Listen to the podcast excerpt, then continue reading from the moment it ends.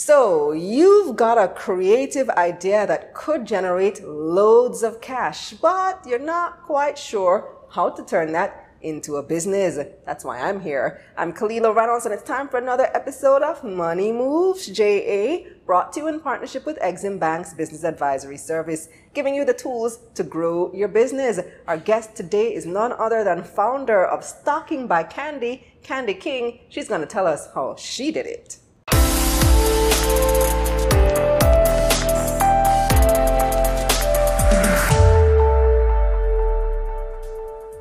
Welcome, Candy. So good to have you. Thank you so much for having me. And we know each other from a different Yes. capacity, and now here we are on, on this program. Yes. And you're running things in the carnival world. I mean, we're trying. I'm trying. I'm trying. It has been a long but exciting journey to get to where I am today. and I'm sure it must have been difficult with COVID and oh yes. carnivals were cancelled. oh, definitely. and Yes. The pandemic was a little rough, especially for the those of us in the entertainment industry, but the bounce back has been the comeback. That's the story. Yeah. So you have Carnival by Candy and Yes. Stockings by Candy. Yes. And we're going to focus more on Stockings by Candy. Right. Carnival was like a travel agent kind of Right. So we did like a concierge service. I used to help people. I still do, but on a much smaller scale now. Help people to get to carnivals around the region, and we did packages, and it's great, but it was very labor intensive. Mm.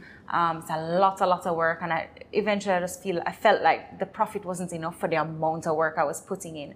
And even though it's still profitable, um, I found it wasn't making me wealthy. and I really was hungry for more in this industry. And I really got the idea from the stock for the stockings by, of course, attending carnivals and seeing the girls. And when I saw them, their stockings were straight and their carnival panties were cut in a V. Right. And I just didn't like how it looked. And I said to my friend, I was like, why can't they cut the stockings in a V too so that it matches the panties? And I used good old Google and messaged some manufacturers overseas and asked around until somebody said, yes, we will do it and sent me a sample and the rest is history. To me, it was very important to me to put a patent on it. It's actually Before we get to the okay, patent, okay, okay, so, all right. yeah, sorry, sorry, yeah, sorry. I'm going ahead. moving fast here. Sorry. So how, how long did all of this take? So you had the idea. Yes. Did you make a prototype for yourself? Like just Right. take some scissors and cut it? No, I did not. I asked the company to send me a sample. Right. And once they sent me a few samples, I then wore so how, it, tested how long it. did that take? About a month.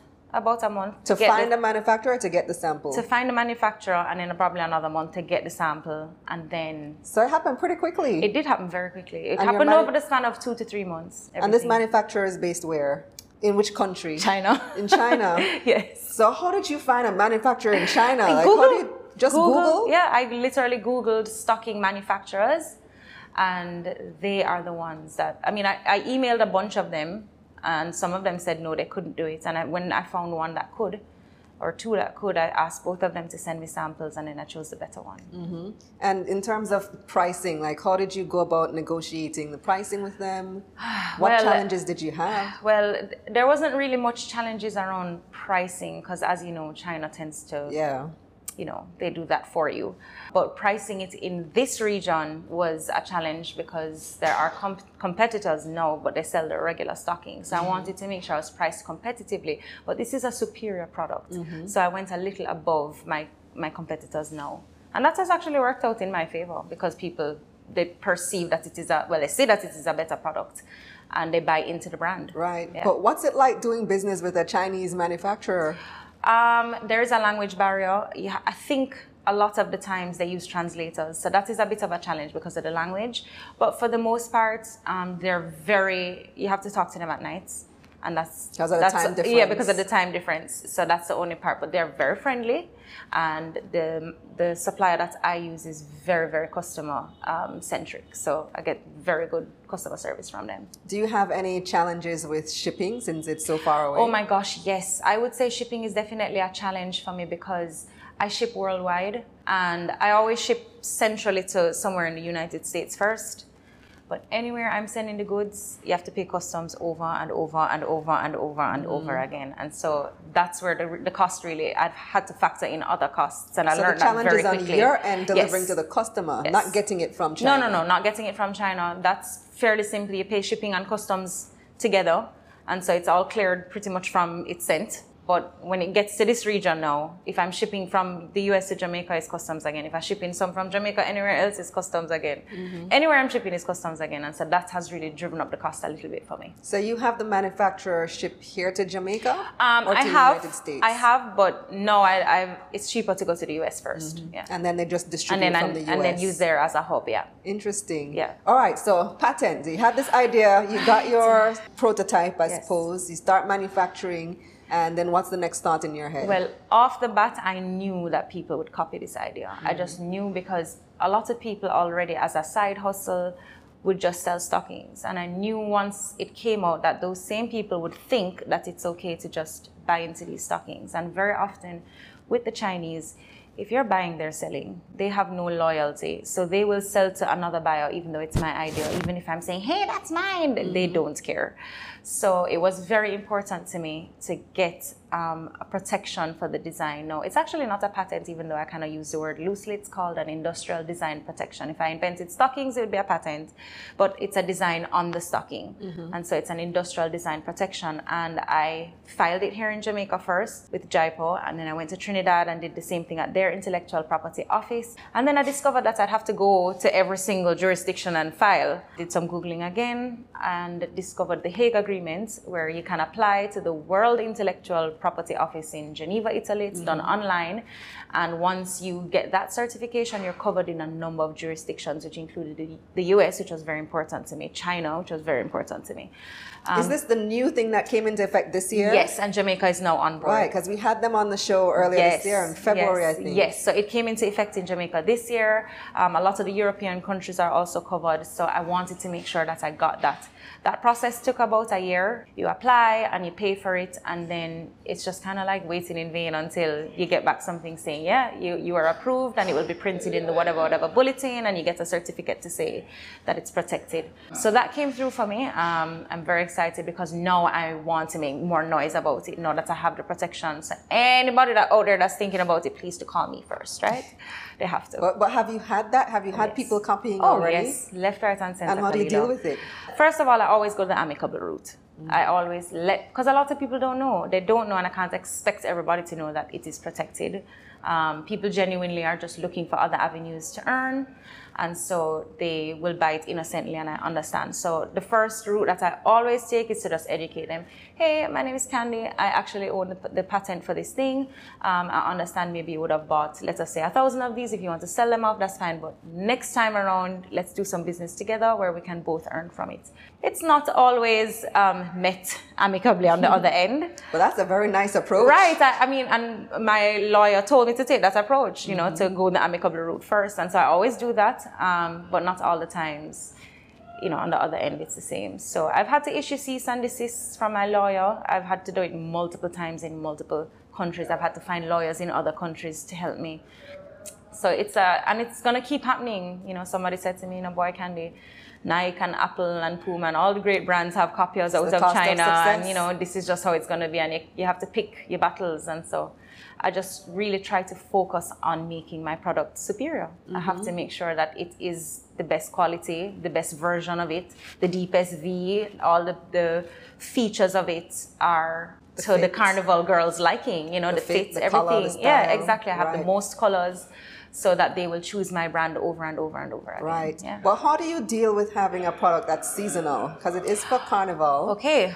I get this question a lot. Um, carnival is only seasonal here in Jamaica. Um, there's always a carnival happening. Just this week alone, the summer is a very, very busy carnival period.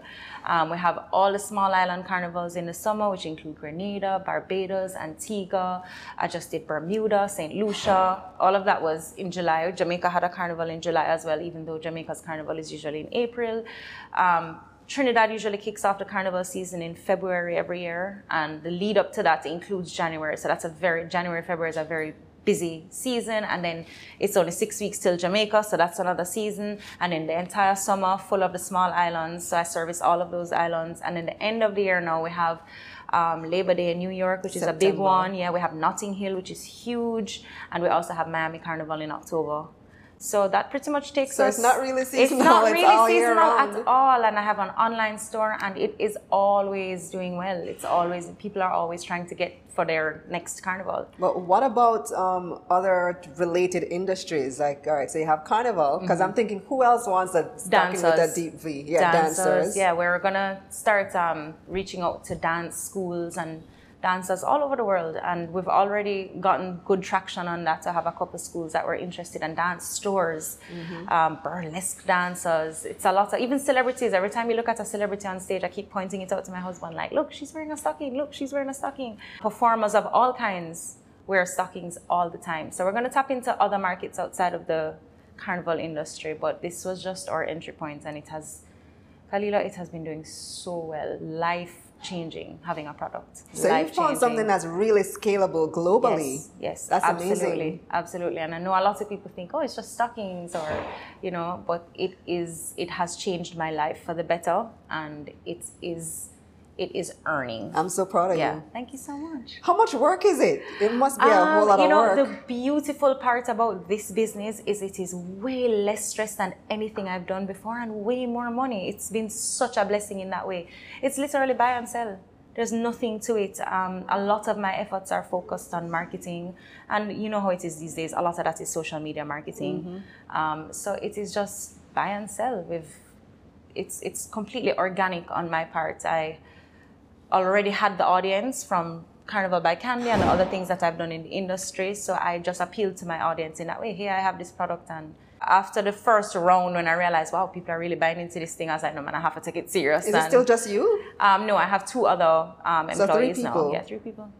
making this global impact? Yeah, well, about to. That's amazing. Well, I wish you much further success. Thank you so much. I can't wait Thank to see what so you do next. Thank you. Thank and you. Congratulations Thank again. you. Here's a recap of Candy's key points. Once you have an idea, jump on it. Utilize online resources to help you along the way. Pricing a little above your competitor can be a good thing once you have determined you have a good product. Protecting your design idea is important to ensure you get credit for the idea. To protect your design idea locally, you can file for an industrial design protection with JIPO. The Hague Agreement allows industrial designs to be protected in multiple countries and can be applied for online. That's it for this episode of Money Moves JA, brought to you in partnership with Exim Bank's Business Advisory Service, giving you the tools to grow your business. Visit their website at eximbankja.com and follow them on social media, including YouTube and Instagram. You can check out my website, KalilaReynolds.com, for a summary of this episode. I'm Kalila Reynolds. Until next time.